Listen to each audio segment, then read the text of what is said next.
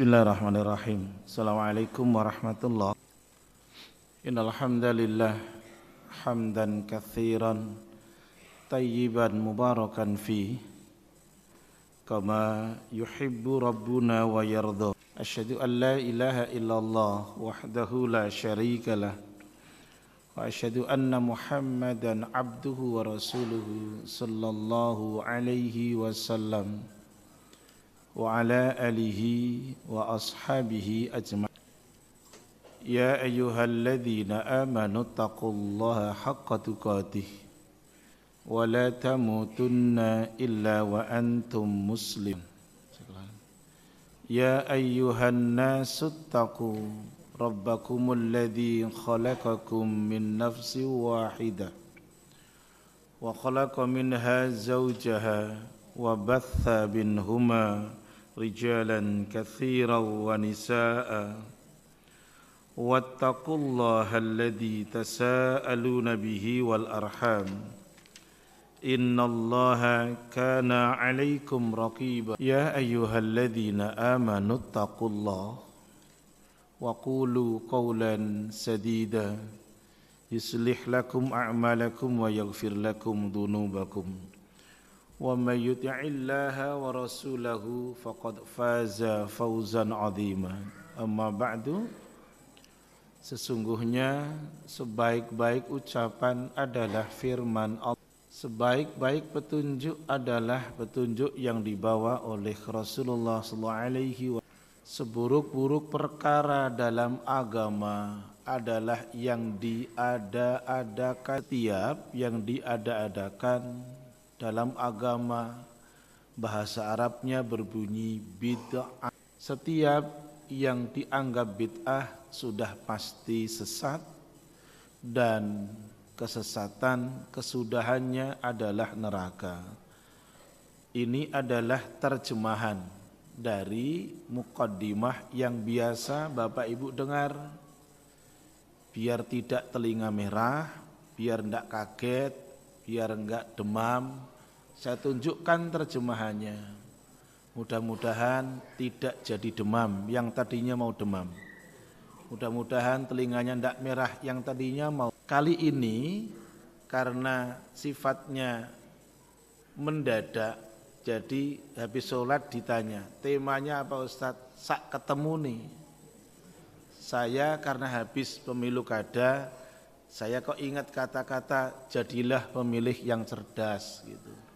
Kata Pak Ivan tadi, apa kaitan dengan pemilu kada? Enggak, wong sudah lewat ngapain kita mikir. Baik, beliau memilih yang terbaik harus berani berlepas diri dengan keumuman. Ini yang saya katakan pilihan Beliau berani berlepas diri dengan kebiasaan keluarganya. Ini yang saya katakan. Sementara tidak sedikit di antara kita ketika akan mengambil satu keputusan setelah mendapatkan nuansa religi, nuansa keagamaan, dakwah, ketika akan mengambil keputusan selalu keumuman menjadi satu parameter. Ketika kita sudah di-upgrade sekian lama dengan dakwah, ketika akan mengambil keputusan selalu dengan pertimbangan kok rasanya berat karena keluarga saya juga tidak menginginkan seperti itu. Inilah yang menjadi kenapa maaf banyak syiar tetapi ternyata nuansa sunnah kurang. Syiar di mana-mana, tidak usah sanksi lah Hampir setiap masjid sekarang nuansa yang syar'i, nuansa sunnah sudah tidak dianggap asing oleh masyarakat. Tetapi Allah Ta'ala ingin melihat liyabluwakum ayyukum ahsanu amala. Siapa di antara kamu yang terbaik amalnya? Bukan terbanyak amal. Kalau terbanyak, yang sehat pasti terbanyak. Kasihan yang sakit tidak bisa melaksanakan amal yang banyak. Oleh karena itu pada surat yang ke-67 Surat apa itu? Al-Luq makasih Mumtaz Di surat yang ke-67 Di ayat yang kedua Allah Ta'ala sampaikan A'udhu billahi minasyaitanir rajim. Alladhi khalaqal mauta. Dia yang menciptakan kematian. Wal hayata. Dia pula yang menciptakan akan kehidupan. Liyabluwakum. Dia Allah hendak menguji kalian. Ayyukum. Bentuknya jamak siapa di antara kalian ahsanu amala terbaik Wahwal azizul ghafur. Allah itu maha perkasa lagi maha. Yang kita garis bawahi kata ahsanu amala.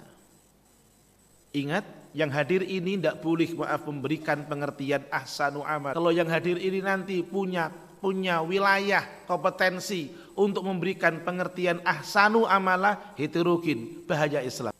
Baik, seorang generasi kedua namanya tabi'in pasti toh Kenapa saya angkat generasi kedua?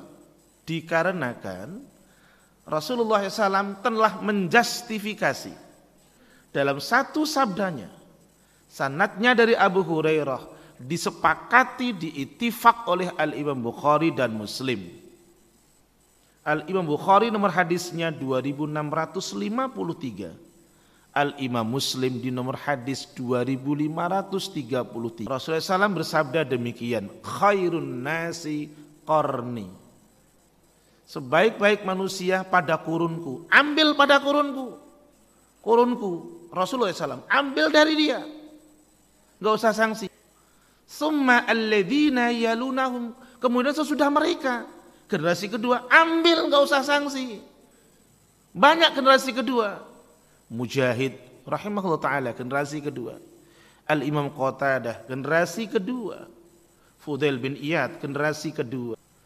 Thumma alladzina yalunahum. Kemudian orang-orang sudah mereka siapa? Adalah tabi'ut tabi'in. Apakah hanya itu? Tidak. Bagaimana dengan ulama kekinian? Apakah masuk pada wilayah itu? Ya. Pada surat yang ke-9 ayat yang ke-100. Supaya kita tadi Jangan sampai, tadi makanya saya bilang, jangan, tidak boleh orang masjid ini ikut ambil bagian ketika menjelaskan ayat itu. Nanti jadinya rokyu logika. Kalau sudah rokyu logika, nanti muncul ucapan seperti ini. Nanti kalau kamu ditanya malaikat, bilang saja, saya pengikut Cahaya Asyari, pasti masuk surga. Nanti begitu. Ya, mari sekarang kita lihat. Surat yang ke-9 ayat 100 At-Taubah. Wasabiqunal awwalun. Orang-orang yang pertama-tama kali masuk Islam itu adalah tersebut dari as-sabiqunal awwalun. Minal muhajirina wal ansar.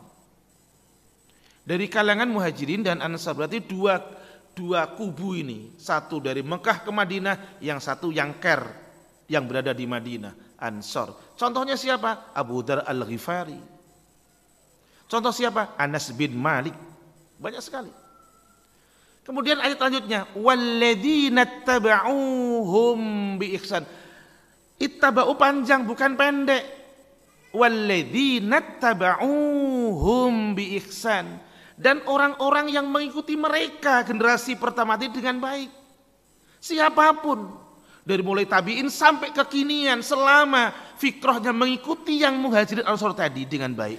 Apa kata Allah radhiyallahu anhum wa radu'an Allah ridho atas mereka.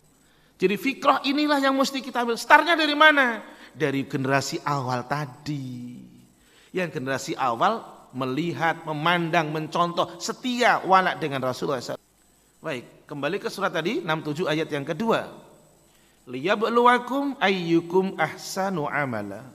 Kata ahsanu amala diberikan penjelasan oleh Fudail bin Iyad rahimahullahu taala. Apa kata beliau?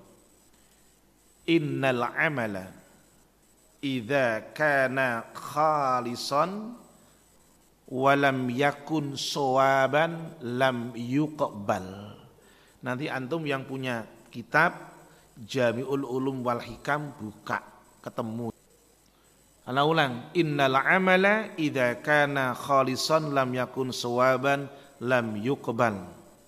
Sesungguhnya amal manakala ikhlas tapi tidak benar tidak akan diterima. Wa idza kana sawaban lam yakun khalisan lam yuqbal. Begitu juga amal ketika benar tetapi tidak ikhlas nggak akan diterima. Hatta yakuna khalison wasawaban. Hingga amal itu ikhlas dan benar. Pengertian ikhlas benar juga mesti harus clear. Apa itu ikhlas? Idza kana amalu lillahi azza wa Ketika amal itu semata-mata untuk Allah. Wilayahnya mana? Hati, kolbiyah. Saya tidak tahu bagaimana Pak Mustafa, saya tidak tahu bagaimana Pak Ivan dan semuanya. Karena ini kolbiyah lillah azza wa jalla. Tapi yang kedua, apa itu benar? Waswabu. Apa itu benar? Idza kana al-amalu ala sunnati Rasulillah sallallahu alaihi wasallam. Benar adalah ketika amal sesuai dengan sunnah Rasulullah sallallahu alaihi wasallam.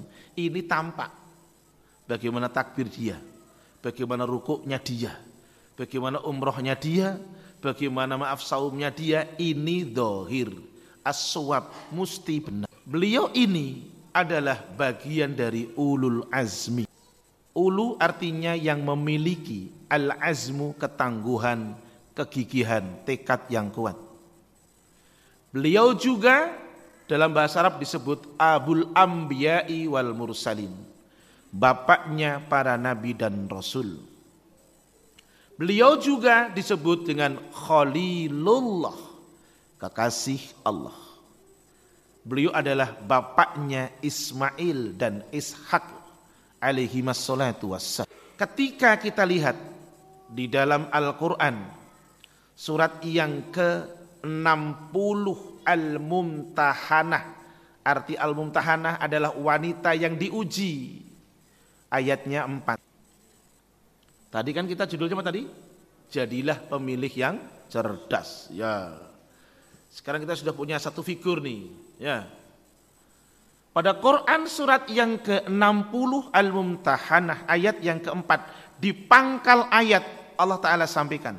Allah Ta'ala informasikan, Allah Ta'ala khobarkan ke kita. Qad kana lakum uswatun hasanatun fi Ibrahim walladzina ma'ahu. Oke. Anak ulang. Qad kana lakum uswatun hasanatun fi Ibrahim walladzina ma'tafat. Ayat ini dengan awalan huruf penegas. Qad sungguh.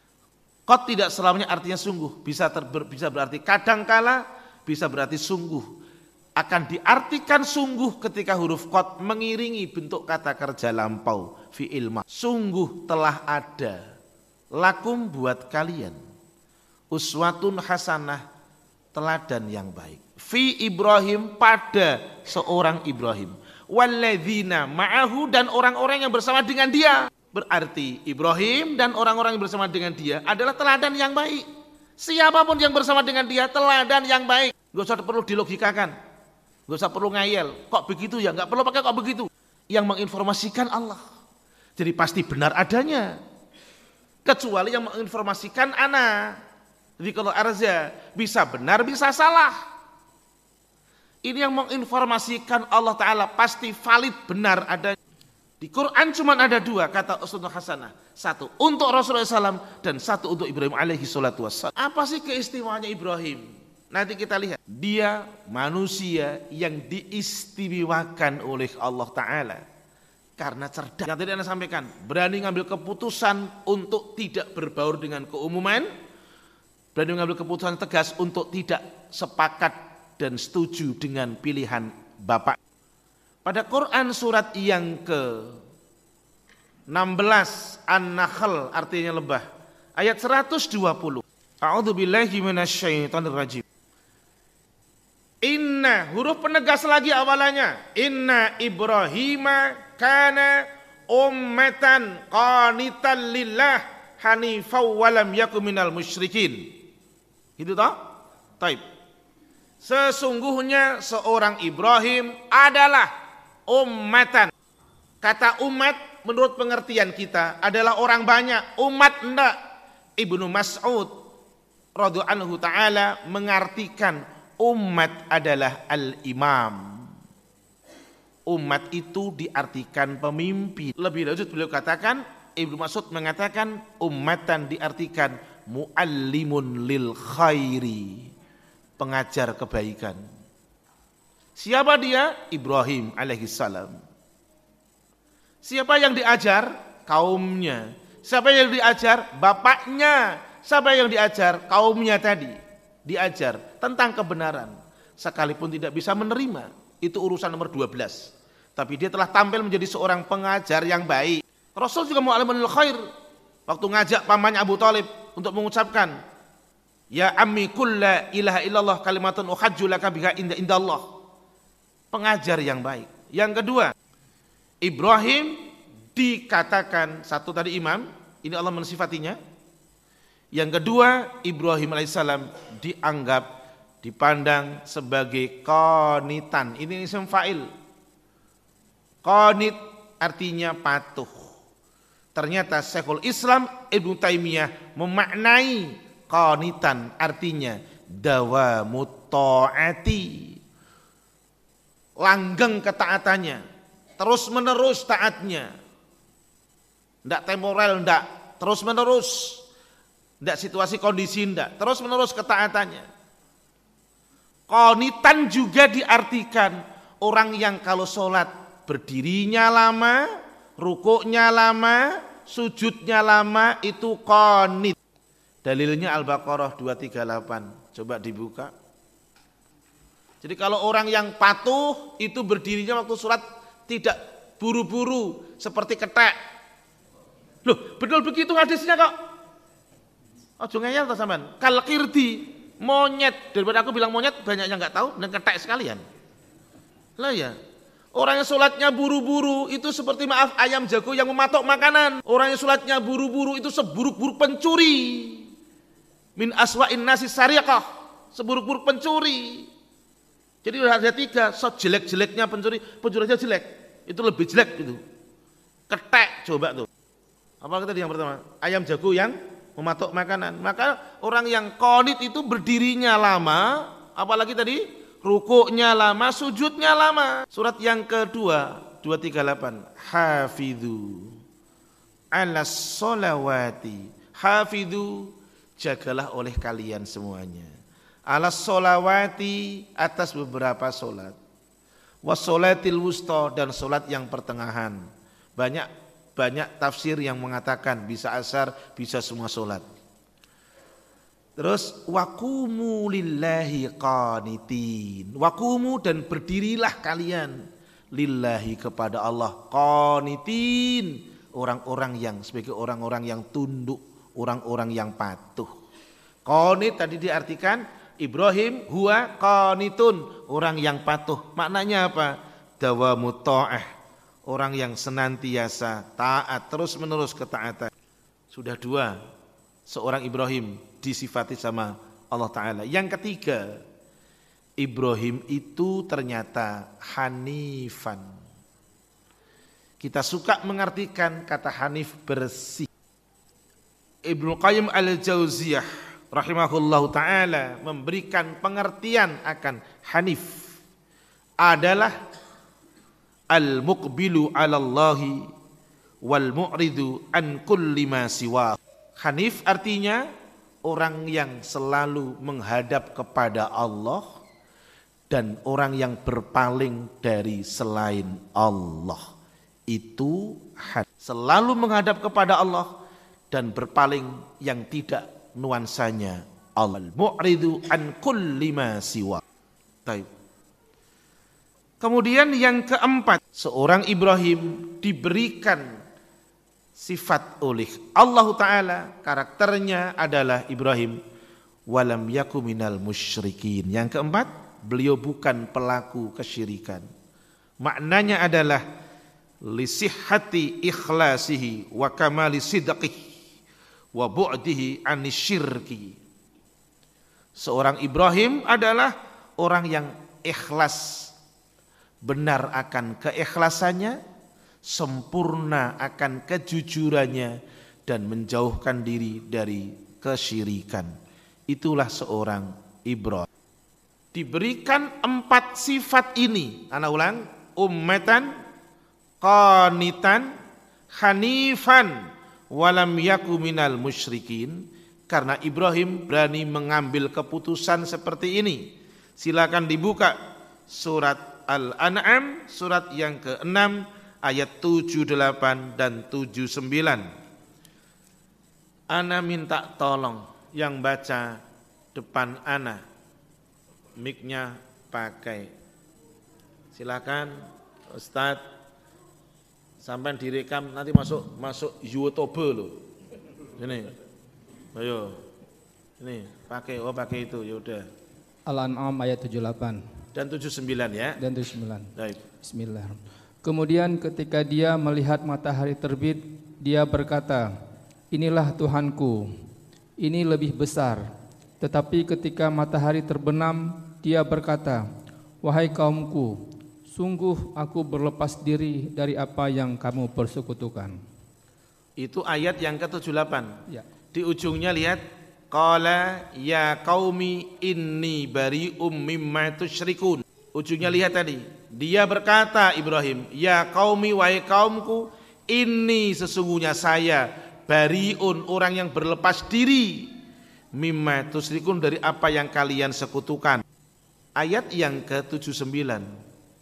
79 Aku hadapkan wajahku kepada Allah yang menciptakan langit dan bumi dengan penuh kepasrahan mengikuti agama yang benar dan aku bukanlah termasuk orang-orang musyrik. Baik, di dalam kitabnya Syekh Abdul Wahab, jangan maaf ikut-ikutan orang Syiah mengatakan Wahabi. Tidak ada Wahabi. Nanti jadi kalau Wahab, Abdul Wahab Wahabi, Dikloh, Dikrowihi, ya kan? Pak Mustain, Mustaini, nanti gitu, gitu repot nanti. Mustafi, jadi jangan Jangan ikut kalau Syiah, tidak benar. Enggak ada kata Wahabi. Itu karena mereka enggak suka aja. Nanti tak tunjukkan kejelekan, maaf, keburukan mereka yang dicontoh oleh orang-orang kita. Bahwa di dalam kitab beliau, Qaul Mufid fi Adillati Tauhid. Ini kitab tauhid. Beliau katakan bahwa muslim itu adalah al-bara'atu minasyirki wa ahli. Lihat ayat 78 tadi ketika muncul matahari, Ibrahim mengatakan ini Tuhanku. Tapi ternyata ketika itu tidak ada, Ibrahim mengambil satu keputusan yang bijak, cerdas dia mengatakan, Qala ya qaumi inni bari ummimma tusrikun. Aku berlepas diri dari kalian. Karena yang kalian lakukan itu adalah kesyirikan. Muslim adalah al-bara'atu minasyirki wa ahli. Berani mengatakan terbebas aku tidak mau bergaul dengan kesyirikan. Termasuk aku tidak mau bergaul dengan kamu sekalian para pelaku kesyirikan. Ibrahim berani Bapak Ibu. Sekarang maaf saya bukan nantang. Mustinya kita berani untuk mengambil keputusan seperti itu. Segala sesuatu yang tidak warnanya dan tidak ada sibghah Allah. Segala sesuatu yang bukan celupan Allah. Mustinya kita berani mengatakan tidak. Memang pahit, pasti pahit. Aku minta kertas satu aja deh. Ya udah ini aja, udah banyak semuanya. Makasih semuanya. Kalau perlu semua ngasih kertas ya. Tidak apa-apa, abiku dulu ini yang ganteng soleh karena Allah. Afan, ini kertas putih. Orang Sunda bilang kertas bodas. Tapi bisa juga saya katakan herang, bening. Herang. Bisa juga maaf, caang, terang. Ini Islam. Islam itu herang, bersih. Islam itu caang, terang. Tapi ternyata kita telah melakukan seperti ini terhadap Islam. Kita yang kita yang kita yang merusak nilai-nilai. Contoh saja. Salat berjamaah di masjid. Umum maktum saja orang yang buta, dia datang ke masjid. Ketika Rasul tanya, atas mau nida ilah sholat. Kau mendengar ada untuk sholat? Bala, ya ya Rasul. Fa'ajib kabulkan. Ternyata sholat di masjid berjamaah kita katakan, oh enggak apa-apa itu, sunnah di rumah enggak apa-apa. Kita buang. Inilah wajah Islam tinggal segini. Oke, contoh yang kedua. Islam itu kalau berdoa dengan khufiyah, tadaru awahu, rendahkan diri, takut kepada Allah Ta'ala. Ah, aku enggak setuju itu, sobek lagi aja. Inilah wajah Islam. Lama-lama Islam itu kita yang nyobek-nyobek, bukan orang Kristen loh kita yang tidak suka. Baik, tadi ayatnya surat tadi surat 6 ayat 78 dan 79. Lanjut sekarang di surat yang ke apa? Coba di surat yang ke-19 Maryam ayatnya 41 dan 42. Silahkan. Maryam 41 dan ceritakanlah Muhammad kisah Ibrahim di dalam kitab Al-Quran sesungguhnya dia seorang yang sangat mencintai kebenaran dan seorang nabi. Hmm. Empat duanya. Ketika Empat dua, ketika Ibrahim berkata kepada ayahnya, Wahai ayahku, mengapa engkau menyembah sesuatu yang tidak mendengar, tidak melihat dan tidak dapat menolongmu sedikit pun? hmm, komunikasi disampaikan seorang buah hati kepada bapaknya ketika jelas-jelas abinya pada posisi yang kurang pas dan tidak. Apa yang disampaikan Allah Taala tentang diri seorang Ibrahim tadi dikatakan ummatan qanitan lillah hanifah wa lam yakun minal musyrikin telah dibuktikan oleh seorang Ibrahim alaihi salatu wassalam. Oleh karena itu ketika kita ingin melaksanakan ajaran Islam dengan benar mesti kita berani untuk mengatakan satu aku jadikan engkau rasul sebagai hakim buat. Dua apa pun putusan engkau rasul dada saya tidak akan sakit tiga. Apa pun putusan engkau ya rasul saya akan terima dengan sepenuh hati. Sehingga tadi ketika ada satu pernik-pernik yang jelas itu merupakan merupakan satu nilai-nilai Islam kita tidak akan kaget. Buka surat yang keempat ayat yang ke-65. Sila. An-Nisa 65 Maka demi Tuhanmu mereka tidak beriman sebelum mereka menjadikan engkau Muhammad sebagai hakim dalam perkara yang mereka perselisihkan. Sehingga kemudian tidak ada rasa keberatan dalam hati mereka terhadap putusan yang engkau berikan. Dan mereka menerima dengan sepenuhnya. Pada surat yang keempat ayat yang ke-65 diawali dengan huruf sumpah. Maka demi Tuhan engkau Muhammad. Pertanyaan anak, siapa yang bersumpah? Wajah antum nggak usah wajah begitu. Wajahnya kok takut salah loh jawabnya kayaknya aja. Jangan takut salah lah. Anak ulang. Siapa yang bersumpah? Allah. Dalam Quran biasanya Allah bersumpah dengan benda, dengan waktu. Ini ndak. Allah Ta'ala bersumpah dengan diri beliau. Di dalam Quran itu sebanyak dua kali, nggak ada lagi. Satu surat yang keempat ayat 65. Yang kedua surat yang ke-51 ayat 23. Coba buka ayat 23-nya surat 5. Ya, silakan. 51 ayat 23. Ya. Maka demi Tuhan langit dan bumi, Ya. sungguh apa yang dijanjikan itu pasti terjadi seperti apa yang kamu ucapkan. Syukran, terima kasih. Inilah ayatnya yang merupakan sumpah Allah atas dirinya. Pada surat yang keempat ayat 65 tadi ada tiga poin.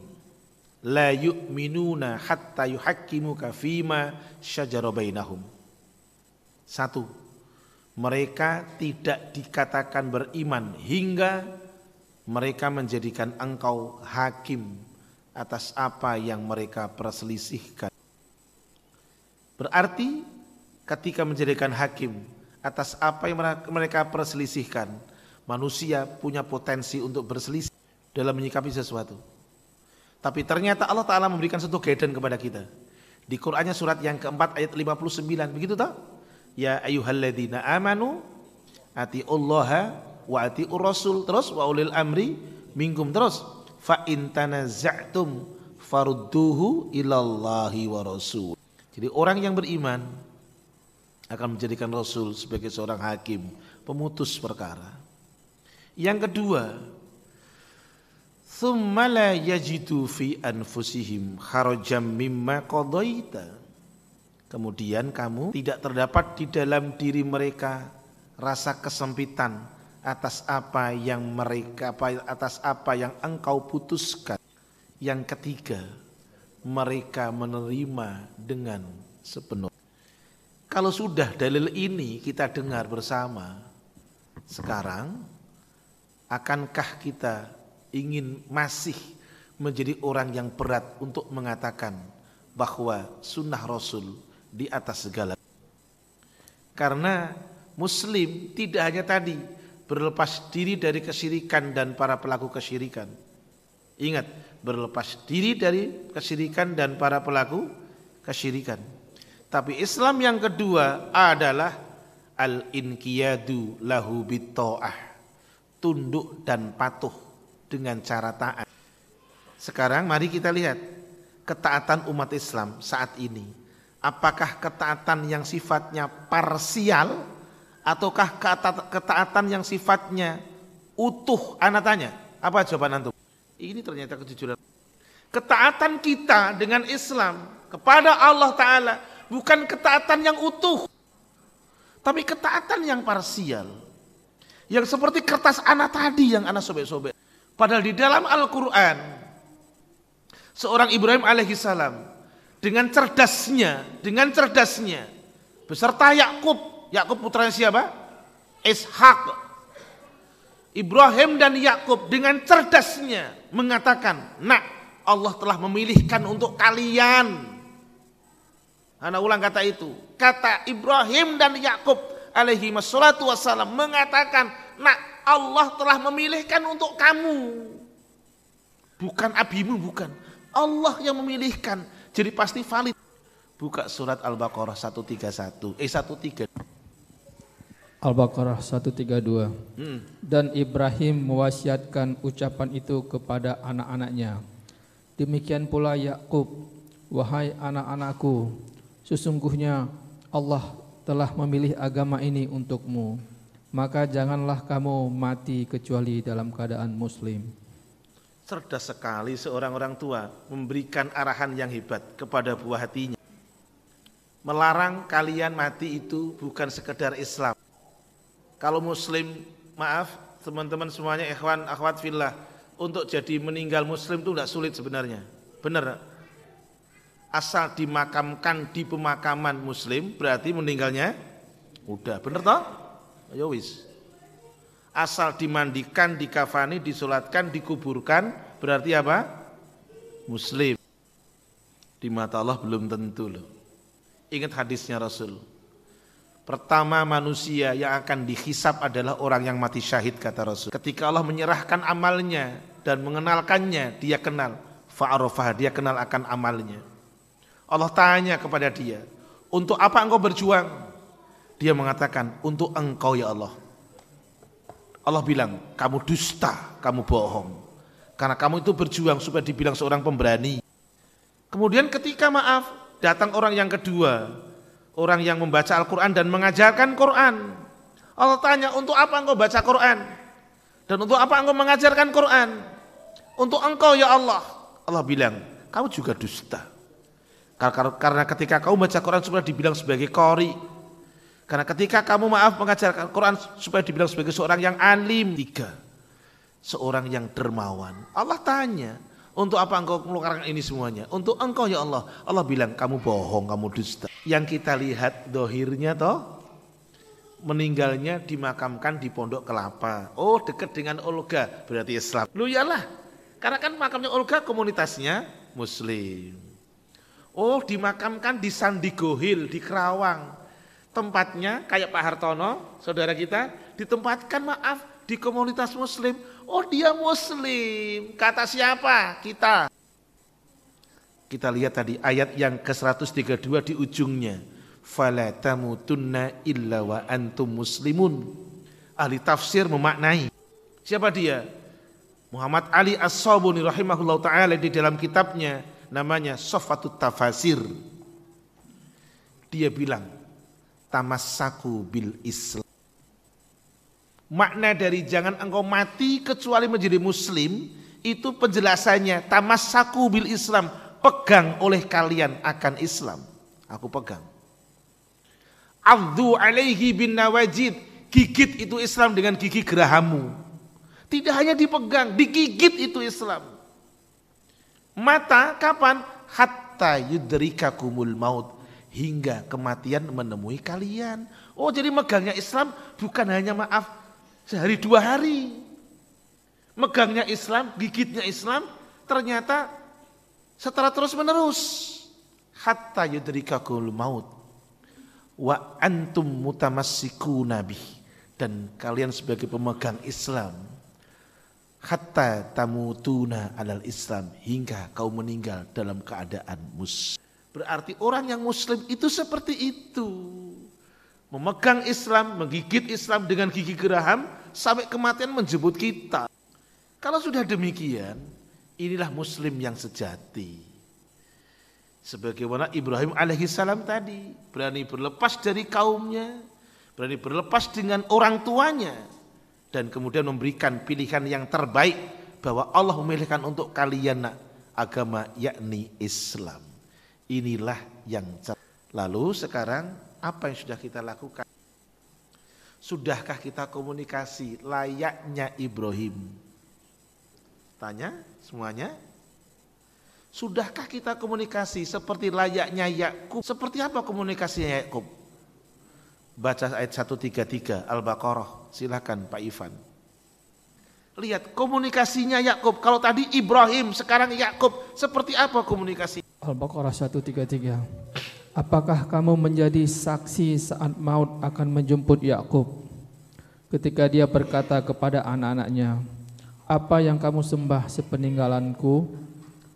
Mereka menjawab, "Kami akan menyembah Tuhanmu dan Tuhan nenek moyangmu yaitu Ibrahim, Ismail dan Ishak, yaitu Tuhan yang Maha Esa dan kami hanya berserah diri kepadanya. Bapak Ibu, himah, apa mana mana himah?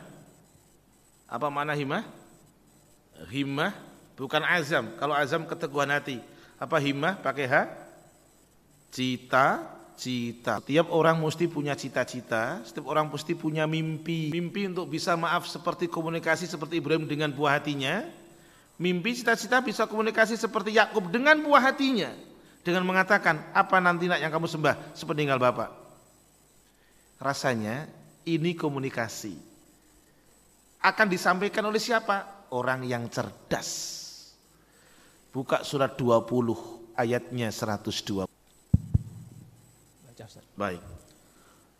Surah Toha ayat 20, 120. Kemudian setan membisikkan pikiran Loh, jahat. Kok gitu? Betul. Toha 120. Benar itu? Ya, kemudian Saya salah deh. Benar. Kan faktor usia, boleh. 132. Awas. Alah, jangan dimarahi toh. Ya sekali-kali kan baru sekali salah ya. Enggak apa-apa. Lah, 32 Wa'mur ahlaka sana. iya. Ya. 132 dan perintahkanlah keluargamu melaksanakan sholat dan sabar dalam mengerjakannya. Kami tidak meminta rezeki kepadamu. Kamilah yang memberi rezeki kepadamu. Dan akibat yang baik di akhirat adalah bagi orang-orang yang bertakwa. Baik Bapak Ibu semuanya. Rasa-rasanya generasi sekarang mesti kita pancing. Anak-anak yang tanya ke kita, nanyanya begini. Pak, PR ini cara ngerjainnya gimana? Pak, besok ada UAS. Kira-kira kalau soal seperti ini Pak, Ma, cara ngerjain seperti apa? Bapak Ibu kangen rasanya. Bude jadi menangis. Kalau buah hati Bapak Ibu nanya begini, Pak, sholat yang benar kayak Pak, Ma, kalau rukuk yang benar itu kayak apa? Bacaannya apa? Pernah ditanyakan? Enggak. Karena memang kita tidak mengupgrade-nya. Sehingga tidak muncul satu pertanyaan yang dimunculkan dari mereka generasi duriyah kita. Tidak muncul. Munculnya pertanyaan ketika ada wajibul manzil PR dari luar ditanyakan ke kita. Tapi dia tidak pernah nanya, Pak, bagaimana sih caranya maaf Pak kalau tasyahud itu? Enggak. Jadi agama itu ya sudah seperti itulah yang kita dengar. Tidak pernah. Padahal ini ayatnya Allah Ta'ala perintahkan ke kita. Perintah oleh antum biar cerdas, perintah keluargamu untuk sholat. Karena kalau kamu sholat, kamu akan kaya. Saya ulang kata itu. Kalau kamu sholat, kamu akan kaya. Siapa yang bikin kaya? Allah akan dikayakan kamu. Lihat ayat tadi. Wa'mur ahlaka bis sholati wastabir alaiha. La nas'aluka rizqa. Ah, baik, saya tunjukkan penjelasannya. Nahnu narzukuka. Nahnu narzukuka. Nahnu kembali ke siapa? Allah. Nahnu narzukuka. Kami yang memberikan rizki kepada kamu. Wala akibatu taqwa. Kesudahan yang baik adalah orang yang takwa. Penjelasannya begini.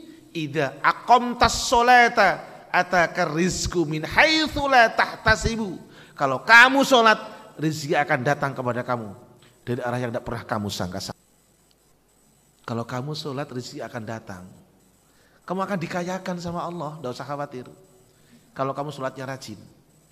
Tepat waktu, benar caranya, di masjid tempatnya.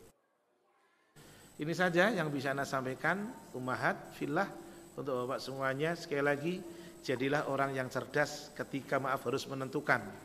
Apakah jalan yang akan maaf mencampur adukkan antaranya yang hak dengan yang batil ataukah tadi yang hak yang akan kita junjung tinggi pilihan ada di tangan kita seperti waktu kemarin milih pemilu kada. Kan itu ya.